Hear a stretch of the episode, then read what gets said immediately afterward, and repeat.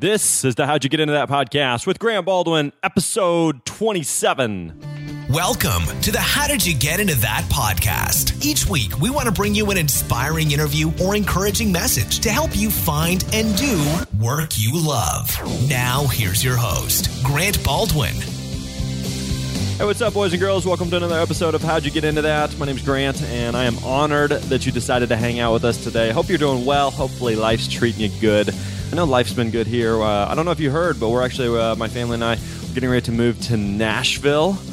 Cue some country music twang. Uh, pretty excited about that. Looking forward to that. It's going to be a lot of fun. If you haven't, uh, we posted a little more about it and why we're going and when we're headed there and all that stuff. You can check that out over on the on the blog at uh, grantbaldwin.com slash blog if you want to if you'd like to see that. But yeah, super excited about that. A lot of good stuff happening there. So, hey, uh, we got a great episode for you today. We've got my buddy Josh Shipp with us today, and, and Josh is a guy who's been a uh, he's really been a big influence in my own career as a as a speaker. In fact, I think we've referenced him a time or two on the podcast as someone that really helped me get going as a youth speaker and uh, kind of get going and and uh, get my career started. So, in, in fact, you can listen to, to more details in episode one.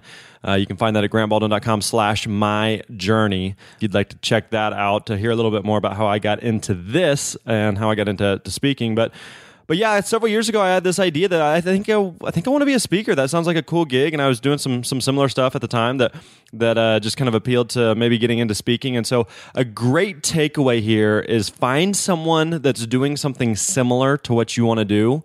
And learn from them and soak it up. There's there's no reason to reinvent the wheel here, people. Find someone that's doing something you like. That when you see that you just immediately resonate with, you connect with, and think, ah, yes, that's it that's what I want to do. That's the kind of career that I want to have. That's the kind of business I want to start. That's the kind of job I want to take. Whatever that thing is, find someone that's doing something similar. So, so Josh was really that uh, that for me whenever I got started speaking. So, so uh, Josh is just a uh, he's a great speaker, great dude, and uh, so we'll talk a lot about his journey. He'll talk about if you're interested in getting into speaking. We'll talk a little bit about that today on how you can get started as a speaker. Uh, we'll also we'll talk about what do you do when you're in a career you accomplish a lot, what you set out to do. You're, you're thinking you're you're going to do something for life and then it just doesn't take a lifetime to meet those goals. Maybe you you arrive at the mountaintop and you're like, I've you know I accomplished a lot of what I set out to do. What do what do you do then? So we talk a lot about that today as well. So I uh, I think you're really going to enjoy this conversation, this chat, this interview with Josh. Lots of good nuggets and uh, knowledge biscuits for you to uh, to chew on today. So uh, as always, you can find links, show notes, everything we discussed at grantbaldwin.com slash Josh Shipp. So check that out. Check this out. Enjoy. Here's Josh.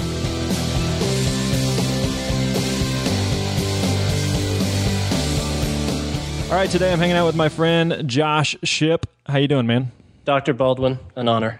Bishop, it's always good to, to speak with you. I got to say up, up top here, as a, uh, a, speaker, you've been a huge impact and influence in my world and just kind of helping me get started years and years ago.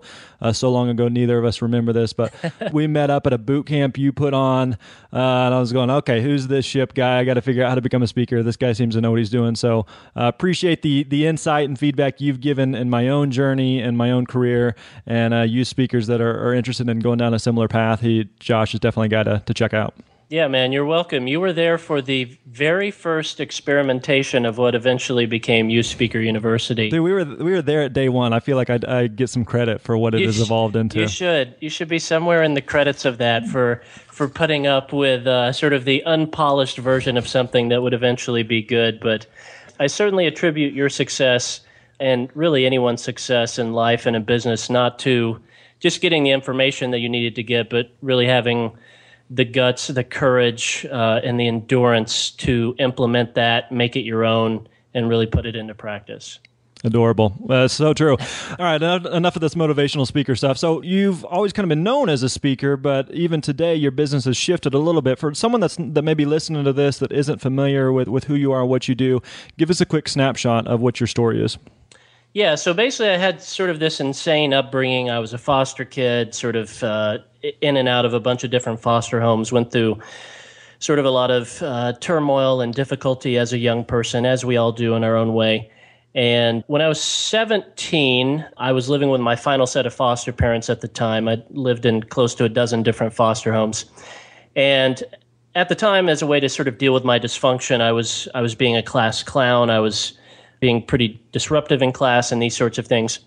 And this teacher, who was head of an organization called DECA, basically bribed me to shut up in class. And she said, uh, you know, if you shut up during class, I'll let you have like the last five minutes of class and you can get up and talk and do whatever you want. And so I was like, all right, that's that's kind of cool. So I cooperated.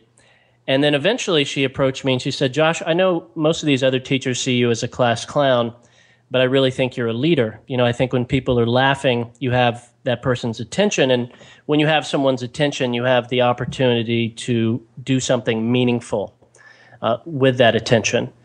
And so uh, I'm not going to say that was a life changing moment, but it certainly was a catalytic moment. It sort of planted this sort of question in my mind, this sort of way of looking at something that I had never seen before. So I ran for class office, ran for office in this organization, DECA, and found myself in a position of leadership. And early on, that position of leadership was very much all about me. It was very ego based. I enjoyed the attention, you know, that I didn't get as a kid. Now I'm getting it for being a class clown or the president of this organization. And I would have to go around and give little speeches to the middle schools and elementary schools, sort of touting DECA propaganda and how they should join DECA when they got to high school. Right.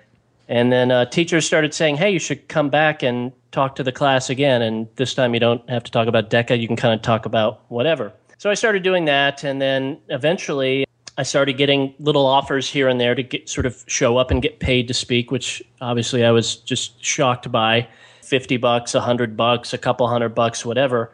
And then I just sort of became fascinated with both the art and the business of speaking. And slowly it became something quite meaningful to me, not something just to do out of ego or to get attention, but something that, when done from a place of authenticity and done in a way that uh, is earnest and authentic to you as an individual, you're not going to change someone's life, but you could, you know, like that teacher, plant an idea, a thought, something in their head that if that person has the courage to go out and implement it and put it into practice, you could serve as a catalyst to helping them change their life. So that was that was kind of getting into it and then struggling through trying to figure out the business side of things.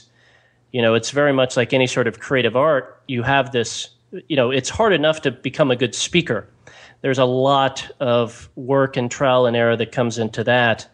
And then there's there's this whole other business side of it. Now yeah. that I have this kind of product that I've honed and crafted through trial and error and many tears and getting booed and doing terribly.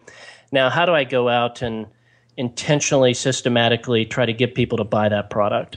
Now let's back up for a second. So even as a kid i mean obviously you you know you went through just a hellish season of life a long mm-hmm. season a long stretch. So i mean at that point even just growing up is there anything on your radar of what you want to do of what you want to become in life or is it more just you're just kind of in survival mode? Good question. Yeah i'm just in survival mode and uh, I, I, do remember something that's just shocking to look back at is I was so dysfunctional, so distrusting of adults, so angry, chip on my shoulder, all these sorts of things. And people would try to step into my life and help me caring adults of a variety of fashion.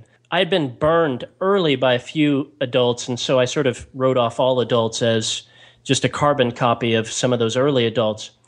And I remember just thinking that I knew what I was doing and that and that I was fine and that everyone else was just sort of naive to my situation. So I I was as you said just really in survival mode. I had I had no ambitions, I had no dreams for myself, but I think what I did have um, something that was initially a weakness that now has become a strength is you know i could endure a lot of difficulty. I could endure a lot of pain a lot of crap a lot of things not going my way. And i was incredibly mischievous. I was constantly trying to get kicked out of the homes. I would keep a notebook and i would score in that notebook the date i entered the foster home the date i exited the foster home and the strategy that i used to get kicked out. And i would attempt to sort of optimize my strategy to get kicked out of the next home even quicker. It's like a so video had, game cheat system or yeah, something. Yeah, so I had this mischievousness that was, you know, rooted in some dark and sad stuff, but eventually has become a strength to me as far as trying to figure out how can I sort of look at some sort of goal that I want to accomplish and some things are best to go sort of the traditional route that perhaps the masses are going, but for other things there are ways to do it that perhaps might be more efficient, more effective, or perhaps just a less crowded channel. Right. So at the time, you know, even into your teenage years, you're kind of the class clown. At what point are you realize are you realizing even before you're, you're that kind of epiphany with the DECA teacher, are you realizing like, hey, whenever I am making jokes or cutting up, that I am getting people's attention, or was it until you know they really pointed it out to you where you you had that light bulb moment? Well, again, and I'm just being honest, I did notice that I had people's attention, but I could, I not even for a second looked at that as an asset or an opportunity. It, again, it was just ego based. It was, I was heavy as a kid, so it's like, hey, wow, this is a nice change to have people sort of laughing with me instead of at me and making fun of me. And, you know, that humor became sort of my currency. It became the way that I, you know, would get a date with a girl. It became the way that I would make a friend. It would be the way that I would deal with conflict. It would be sort of that currency in my life. And so, very early on, it, was, again, all about me, all about me, my ego. This was something for me. But eventually, very slowly over time, and I was in counseling, you know, as a senior in high school. So that began to help, certainly, those hours and hours and hours of counseling that uh, you know maybe this was something that just wasn't for me but something i could do to to benefit others as well. Right. So you're doing it in high school you're part of deca you're speaking a few times here and there. At what point are you beginning to see like this could be a, an actual career path more than just eh, this is kind of a fun little way to make people laugh mm-hmm. well i had seen various speakers at deca conferences or that uh, the high school that i went to yukon high school in oklahoma would hire and bring in and it was interesting, and I think this is helpful for all of us in some sort of endeavor that, that we get into. I needed to, I think, for me, see two different types of speakers. I needed to first see someone doing the thing that I wanted to do who was terrible, but yet who was out there working, getting paid to do it. Because even when I was 17 or 18, I'm sitting there thinking, that I, I'm not great. I know I'm not that right, good, right. but I but I think I could at least – be 1% better than that guy because, oh my gosh, that was terrible. So that was helpful. But then also on the other side, uh, our school brought in someone who was uh, the person that I considered to be the greatest speaker who has ever lived or who will ever live on the entire planet. It's a guy named Mark Scharenbroich.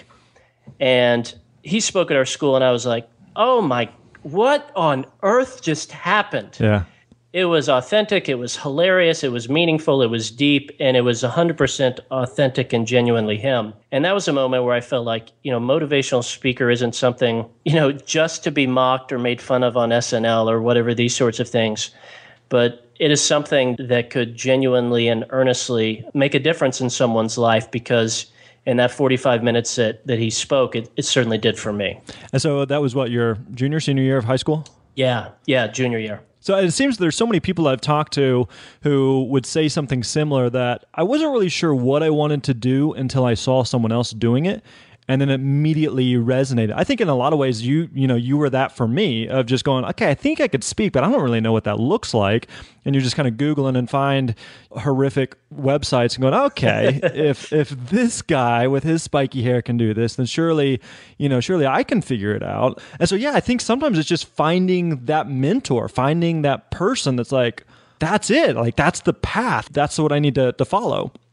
Yeah, it, it certainly does help provide inspiration. And I think it's good early on in the game because it, it sort of verifies that this idea that you have in your mind that perhaps no one in your family or your circle of peers or friends can relate to, that it's something that could actually be, that could happen. It's something that, that has some legs.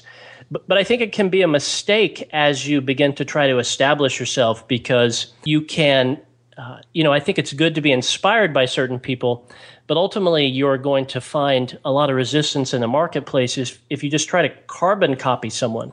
And not because someone's going to, from an outsider's perspective, see that you're trying to copy them. It's just that, particularly if you're a service based business, so if you're providing a service, whether you're like an accountant or a speaker or a writer or whatever, but something where sort of you are at least partially the product, in being in copying someone, but but not being inspired by someone, which is more ideal, but by copying someone's path or journey or tone or voice, you can lose all of your authenticity, which means that then you lose everything about you that that offers you a unique position in the market.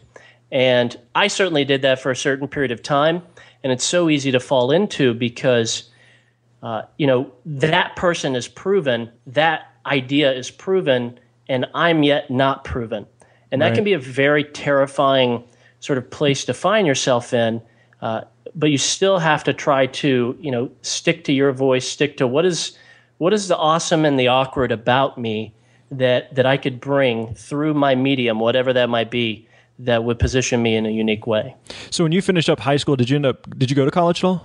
Yep, yep. Went to uh, college in Oklahoma, but for me, even uh, I mean, even going into my freshman year, I knew that this speaking thing was what I wanted to do, and I thought it was what I would do my entire life. This was my new fascination. This was a new thing I was nerding out about. This was a new thing that I was, you know, constantly trying to again video game mentality, sort of optimize, beat the high score. How can I do it differently, quicker, faster, more efficiently? so for me it was I was completely gung ho on that and any sort of education whether it be in a formal setting or an informal setting it had one purpose and one goal in mind and that was to to benefit either the art or the business of speaking and for me I have always probably been you know 70% a business guy and 30% a speaker I I honestly enjoy selling the speech a touch more than I enjoy giving the speech. I do enjoy giving the speech, but I I enjoy the challenge, the chess match, just the dance of trying to figure out how to sell it even Yeah. more. Yeah. So you're you go through the what your first year of college or so, but the whole time you just feel like I'm just playing the game. I'm just jumping through the hoops. I know over there is what I really want to do. So are you doing that for yourself? Are you doing that for your your parents at the time, or what? Why are you in school at that point? Well, just because uh, my career had not yet stabilized itself where I could justify sort of completely jumping into it. I have buddies who they sort of, you know, they're sort of working this job or in this situation, but they have this thing that they really want to do. Right. They have the job that they're working, but they have this job, this thing that they really want to do. The side And s- hustle. Yeah, and some of those things are very ambitious and very obscure, and some of those things are very straightforward and very, very possible. But for me, early on, I set, uh, and this would be my advice to anyone who finds himself in this situation, is I set a specific parameter of a certain amount of money that I need to be making per year before I could allow myself to sort of jump ship and fully dedicate myself to speaking as my career because it's really easy to lie to ourselves and say, when I have more time, when I have more freedom, then I'm going to be more disciplined, then I'm going to use it differently. But the truth is, I mean, similar to money management, if you can't manage five grand a year well, you're not going to manage 50 grand a year well. The truth is that the shovel is bigger now, the stakes are higher, and frankly, you could you could hurt yourself even more once the stakes are higher. Right. So I knew that I wanted to, because I'm not, I'm a disciplined person, but I'm not a disciplined person naturally by default. So I wanted to try to place intentionally some structure around my dream so that I had to earn my way out of college or earn my way to be able to sort of pursue that full time. So you're kind of doing that at- at- as a plan B, kind of a fallback thing, knowing that the speaking thing, give it time and it's probably going to work out. I just got to put in the work to make it happen. Yeah, I mean, I don't think anyone seriously gets into something thinking it's not going to work out. Uh, Right. Wrongly or rightly, I don't know whether that was just naive ambition that I had, or, or again, relating back to my childhood, just sort of a relentless ability to en- endure difficulty and not be phased by it. I certainly believe that it that it would work out. I, it was just how many times am, am I going to have to fail, screw up, have a speech go terribly, waste money on a particular advertising venture or whatever until I could figure it out. Well, obviously, you know, you, the career picked up, gained traction, and, and over the years, you've you know you've become a, a huge name in this space of, of youth speakers, and even so much so that today you've got this Youth Speaker University course where you're helping uh, other speakers get into it. So for someone that may be listening to this, going, okay, I'm super interested in becoming a speaker, and kind of feeling like you did, and I know like I did, where like, I think I'm okay. I'm not the best in the world, but I know I'm not the worst in the world, and I think I could actually make a go of this. What are some things that they can do to really kind of get going in that space, whether it be talking to teenagers or just speaking in general? Yeah, it's a good question. I think I think first of all you got to define exactly what your message is going to be. You know, a very very rough ugly draft of what that message is going to be. You know, what are you from your life experiences, your personality? You know, speaking is nothing more than advice mediated through your personality. So, what sort of advice would you want to share if you had an opportunity like tomorrow? If I called you up and said, you know, your ideal audience wants you to speak and they want you to speak to them tomorrow. What are those handful of things uh, that you're going to say? How are you going to say it? How are you going to package it? Because ultimately, if you're going to be a speaker, that message is the product because the world's greatest tactics and strategies and methodologies for selling that product uh, don't really matter if you don't, you know, at least have a decent product to sell from the get go. So, so that would be number one, and really do the hard work to figure out what that is. Secondly, I think you need to identify who your audience is. Uh, so, for me, early on, my audience was middle school and high school students. For someone else, it might be entrepreneurs. For someone else, it might be educators because they're a former educator and you know know that struggle of sort of not wanting to get burned out but trying to help your students succeed so figuring out very clearly who that audience is and and then the third thing that you have to identify early on and you know this requires just sweat equity nothing beyond it is figuring out who is your potential buyer meaning who is it that has the authority and the funds to put you on that stage to share that message that you believe you have in front of that ideal audience. Right. And then from there, then it begins to get sort of a bit more nuanced, a bit more advanced, a bit more technical and specific in these sorts of things. But ultimately, that's, I mean, that is the foundation of the speaking business is you got to have something to say. You got to know who you're going to say it to.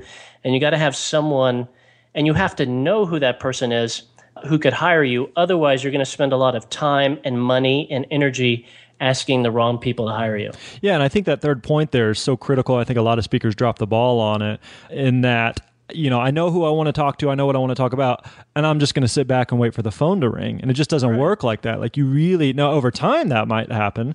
The longer you do it, the more people you see who see you, the easier it is to get booked as a speaker. But when you're starting off, you got to it's a lot of just knocking on doors and trying to get people to, hey, you know, if you're interested, here's what we do and here's, you know, some similar things that we've spoke at and just trying to present yourself as an option and trying to stay top of mind with people. But uh, typically if we just wait for the phone to ring or the emails to come in, it rarely does that actually happen. It's a great point you bring up because I think a mistake that so many of us can fall into is that when we want to do a particular thing, be it speaking, writing, starting our own business, whatever. Well, what do we do? Well, we sort of forever nerd out on the internet about studying these men and women that are at the top of their game, at the top of that sort of niche little industry that you want to get into. And the challenge can be is is when you're not necessarily inspired by them, but that you think that what they have now is what you're going to have tomorrow. And so for some people who have been in an industry for, you know, a decade or so, yes, perhaps the phone does just ring and the gigs do just roll in and these sorts of things. Uh, but you're not seeing the previous 10 years. You're not seeing those first couple years for me, as an example, when the phone was not ringing, there were no inquiries. No one wanted to hire me. I was very much an unproven product in the marketplace. And so, you know, it's good to be inspired by someone's end result. But if you try to use the tactics that that person is using today, you're going to fail because what they're doing today is not going to work for you if you're just entering a marketplace. Yeah, and I know that's something that you've referenced before. I've heard you mention is that uh, a lot of times when we're looking at someone's journey or story, we look at them as they are today on top of the mountain, and we're looking at points X, Y, and Z, whereas you may miss out on A, B, and C. These are the things yes. they did early on. You don't just arrive at XYZ overnight, but it, it, just takes years and years and years of those times where maybe nobody's seeing you nobody knows the work that you're putting in. You know, I, I joke with people that ask me like, "How do you become a good speaker?" I was like, you know, you saw me give this talk today, but you didn't see the hours and hours and hours I spent going over it in my house or going over it in a hotel room or writing it and rewriting and just practicing it and just prepping for that one moment that you see that most of the people we miss out on the work and the hustle that it takes on anything behind the scenes.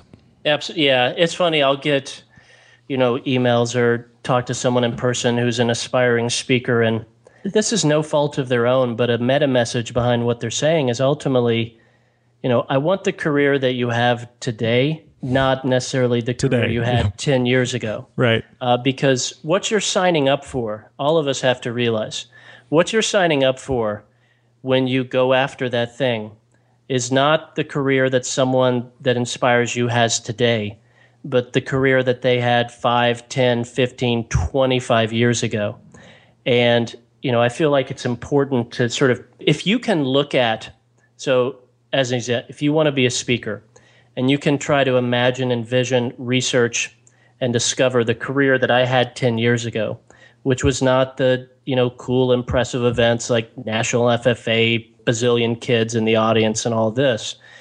But very small audiences, going very poorly, not getting paid much, the struggle. If you can look at that squarely and with absolute integrity say, I am fine taking on that challenge, I am fine signing up for that, I am fine buying that piece of real estate, then I think you'll have more success because your expectations are healthy to the degree that when you try something for a year and you don't have such and such as career yet, you're not going to be discouraged and depressed. Right, right. I'm sure there's uh, some early videos of you floating around on the interwebs. We could probably find. They're terrible. Where do, Unbelievable. We, we, need to find those. We, I've tried to wipe them from the face of the planet. they're, they're they're there somewhere. No, that's you know I think that's the case with any like any craft, any whatever it is, whether it's speaking or art or music. The first draft of anything is horrible. But if yeah. you stick with it and you iterate and you keep plugging away over time, that thing that started horribly starts to become something that where there's some value and meaning there. Exactly. But you got to be willing to put in the work. Exactly. So let's fast forward to today. I mean, you're someone who, you know, you start off in this youth speaker track and you've done that for a while. And I, I would, I, you know, this is something you, you would say, I think, that over the past few years, you've accomplished a lot of what you would want to accomplish in this space. You know, and that's not necessarily like, you know, you've arrived or you're on the top of the mountain, but you've, you know, you've become a, a successful person in this world. So, what do you do in that place when you know you, you start heading down a path thinking like this is it this is what i want to do for the rest of my life and then you kind of i don't know it, it kind of loses its not necessarily its appeal or its luster but a lot of the challenge is no longer there. You could go speak to an audience of a thousand teenagers today and kill it and so the challenge isn't there like it was before. So what do you do at that point to just kind of transition and keep it interesting or keep it fresh for yourself?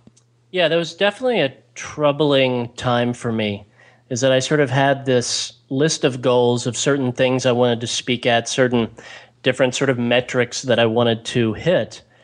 And, you know, I guess, you know, eight years into it or whatever the case was, I sort of review that and go, man, I've, I've done that. So that, you know, and, and I had no other plan. I guess perhaps maybe secretly, you know, I thought that I would never accomplish any of this stuff. So let's just put it down on paper because that's what the secret tells me to do. And I'm going to have a Cadillac in my driveway. So come on now.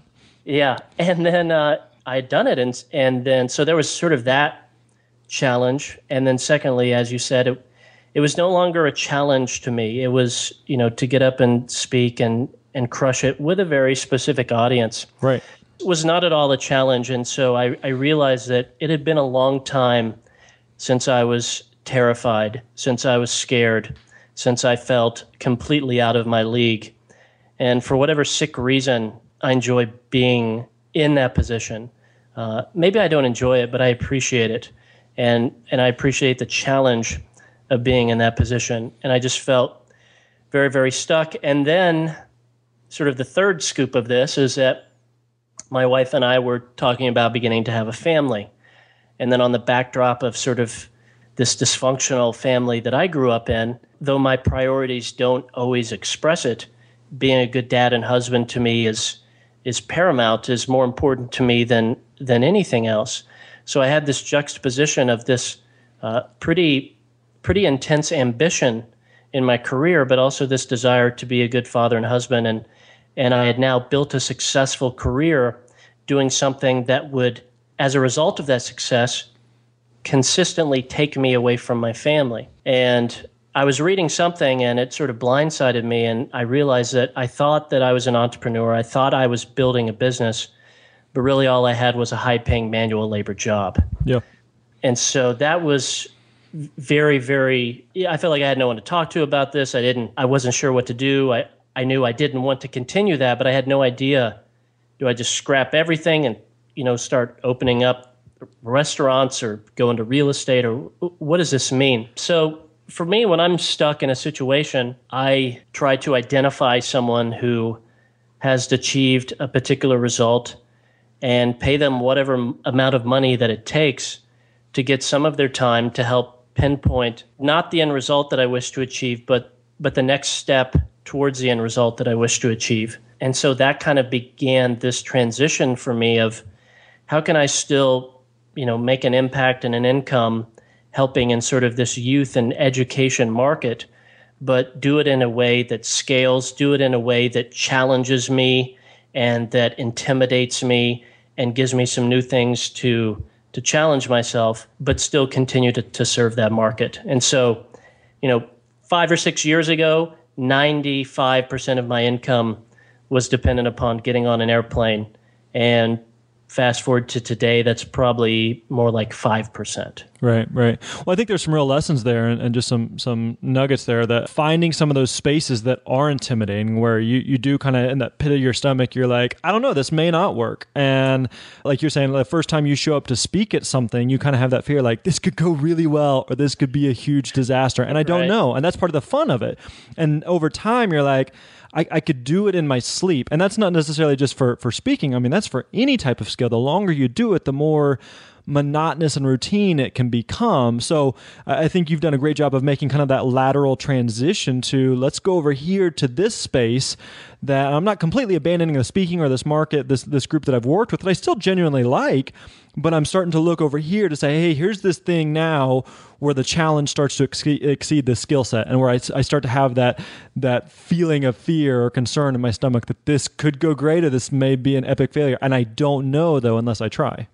Yeah, and for a lot of people, sort of that path was well, you just got to go and speak in the corporate market because then you can charge a higher fee. And so then you have to do less speaking dates. And then mm-hmm. thus you can kind of maybe perhaps travel less of the time. But for me, I, I wanted to take on the challenge of how can I build a seven figure business in a space that perhaps doesn't have a lot of price elasticity the way that the corporate market does?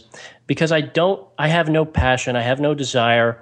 I have nothing in my past or my background that that makes me want to earnestly serve that market. And for me, I think it's important that that for me again, I am in love with serving a particular audience, not falling in love with the way in which I serve them. So in the beginning, it was the education market, kids and families, and it was speaking. And today it's still the education market, kids and families, but it's no longer just speaking, it's a variety of different things. So sometimes I think there is a way, though the path may be less clear, that assuming you still love that audience, assuming you're still challenged by that audience and the challenges that they face and the problems that they face, that you don't have to abandon them, that your audience doesn't have to change, but you have to change. You have to pick up some different tools. You have to figure out a way to do it differently. And that is a joyous, terrible process. Good times indeed. I mean, in that vein, I know we're going to wrap up here, but I, I, know you're getting ready to start a, uh, a podcast that's coming out soon. Tell us more about that. Yeah, so I'm going to be starting a podcast in August. You know, depending on when you're listening to this, it will be started or not started, who knows. And it's going to be called Parental Guidance. And it's essentially going to be for parents, educators, mentors, those who work with teens. It'll be a call in show. People will ask their question. And from research and my experience in these sorts of things, I will offer the best advice that I can. And for me, this was, it'll be interesting for me to see how it goes, to see whether or not I actually like it the way I think I might like it. Uh, who knows? I'm fascinated to see what goes well, what doesn't, what I learn from it. But for me, I realized that I had this certainly a weakness in our portfolio of products and services as far as something that was consistent, ongoing content that was free and that added value to our existing clients and to potential clients. Right. And for me, I find the writing process, though I've written a couple books, to just be terrible and painful. Yep. But if someone asks me a question, about a specific thing, yeah, you know, I have no problem running my mouth about it. So there you go. Well, that'll be cool. We'll definitely have to check that out. And I think that again, that fits well with what we've been talking about here. Probably going into it, even as you describe it, it's the type of thing where I think this will work. I've got some confidence in my own ability and be able to put something together, but it's it's a fear, it's that venture into the unknown. And so we're going to try it. And if it works, great. And if it doesn't, great. But I'm willing to at least take that step and make that risk versus just sitting on the sidelines and, and hoping it all magically works out. Yeah, I did a podcast about six years ago, and uh, I got burnt out on it. It was called "Hey Josh," and the advice was it was sort of Q and A, but specifically from and for teenagers and I just got really burnt out on it. And the reason was that at the time, you know, you can either do things for your ego or you can do things for your business. And that was certainly something I think, you know, it's sort of 60% for ego because I had no business model behind it. I was sort of doing this activity, making this noise, getting a little bit of attention, but I had nothing for that particular audience beyond that. So, you know, I think when you're approaching a, an activity or something you're going to take on, you know, you you it's of course important that you're excited about it and that you're passionate about it. But if you're really excited and passionate about it, then I would encourage anyone to do the work that makes sure that you're going to be able to sustain it. So, you know, whether for you that means having a business model behind it or some sort of structure where you're only doing the things that you're really good at and you're able to offload the things that you're not good at or that would fatigue you or frustrate you to someone else. So, you know, I think for any of us, if there's something that you love, you have to protect it. And for me, that's what I've done with speaking now. I do around a, a dozen or so dates each year now because I do love speaking, but the travel, the time away from family became something where I, I began to resent it. And so, not by abandoning it, but by setting up different structures and confines for it. I was sort of able to protect it. And so, thus, long term, it survives and does better. Cool. Good stuff, man. Hey, for people that want to find out more about you or keep in touch or even learn more about uh, Youth Speaker University or parental guidance, what you got going on there, where do we find out about all that? All of the goodness and glory mm. is at Josh Shipp. That's with two P's, joshshipp.com. Hallelujah. Beautiful stuff. Hey man, appreciate the, uh, the the feedback, hearing more about your story and your journey. Thanks for sharing that with our audience, and uh, we'll hope to talk to you soon. Yes, sir. Peace out. Boom! There you go. Hope you enjoyed that episode with uh, with Josh Shipp. Uh, hopefully, uh, you learned a lot. You're inspired, especially if you want to get into speaking. It's a really lots of great information there on uh, on really beginning that journey. There's a lot of people that I talk to who would love to become speakers, and maybe you're doing something similar, or you're doing something just totally unrelated. And you're like, I've just every time I see a speaker, I'm like, I could do that. I want to do that. So uh, make sure that you you listen back through and take some notes there on different ways that you can get into speaking. Hey, uh, anything that we discuss and talk about, you can check out at grantbaldwin.com/slash Josh Shipp. That's ship with two P's. So uh, make sure you stop by, visit the blog. Lots of good, uh, lots of good blogs, lots of good uh, posts there that we've we've uh, we've written that uh, you might want to swing by and check out as well. Hey, also I'd encourage you to check out Josh's new podcast, Parental Guidance. So if you're someone that's working with students, if you know someone that works with students, make sure you check that out. it's a good resource.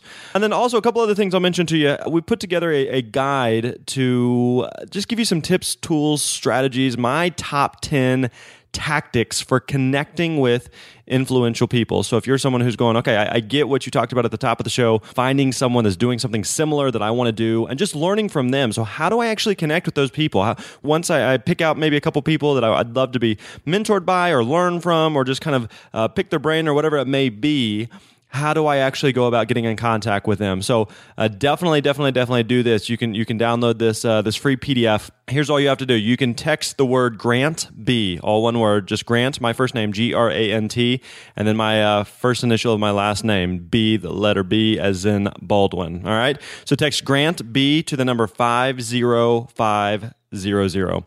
Again, text Grant B to 50500. Make sure that you do that, and uh, we'll send you a link there to, that you can download that free PDF and check that out. Also, we've been getting a lot of just great reviews and feedback on iTunes. Love hearing from you guys and love uh, knowing that the, the show is helping you, it's encouraging you, and uh, just helping you to really think through and, and process some uh, some different things. I got an email the other day from a guy who said, I stumbled across your podcast, and uh, I work by myself in landscaping, and I, I ended up listening to all 20 some episodes in one day.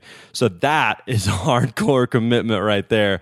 But he said it's just been super helpful. And there's there's emails we get every day from people around the world who've said that the podcast has been really, really helpful. So if it's been helpful to you, would you mind doing us a favor and just leaving us a rating or review on, on iTunes or Stitcher? You can go to grantbaldwin.com slash iTunes or grantbaldwin.com slash Stitcher and uh, leave us a rating or review. Uh, again, it helps me out. It helps to know that people are listening to the show. Also, it helps to when um, uh, within the ratings and rankings and all of that stuff, it helps other people to, to find the show. So so thanks for taking the time to do that. Really appreciate it. Hopefully the uh, this this uh, show is continually uh, encouraging you and inspiring you to think through your life, where your life is headed, and what what it is that you want to do in terms of a career and, and work and finding work that you love. So thanks for listening. Thanks for hanging out with us. We will be coming at you again real soon. Peace out, Girl Scout.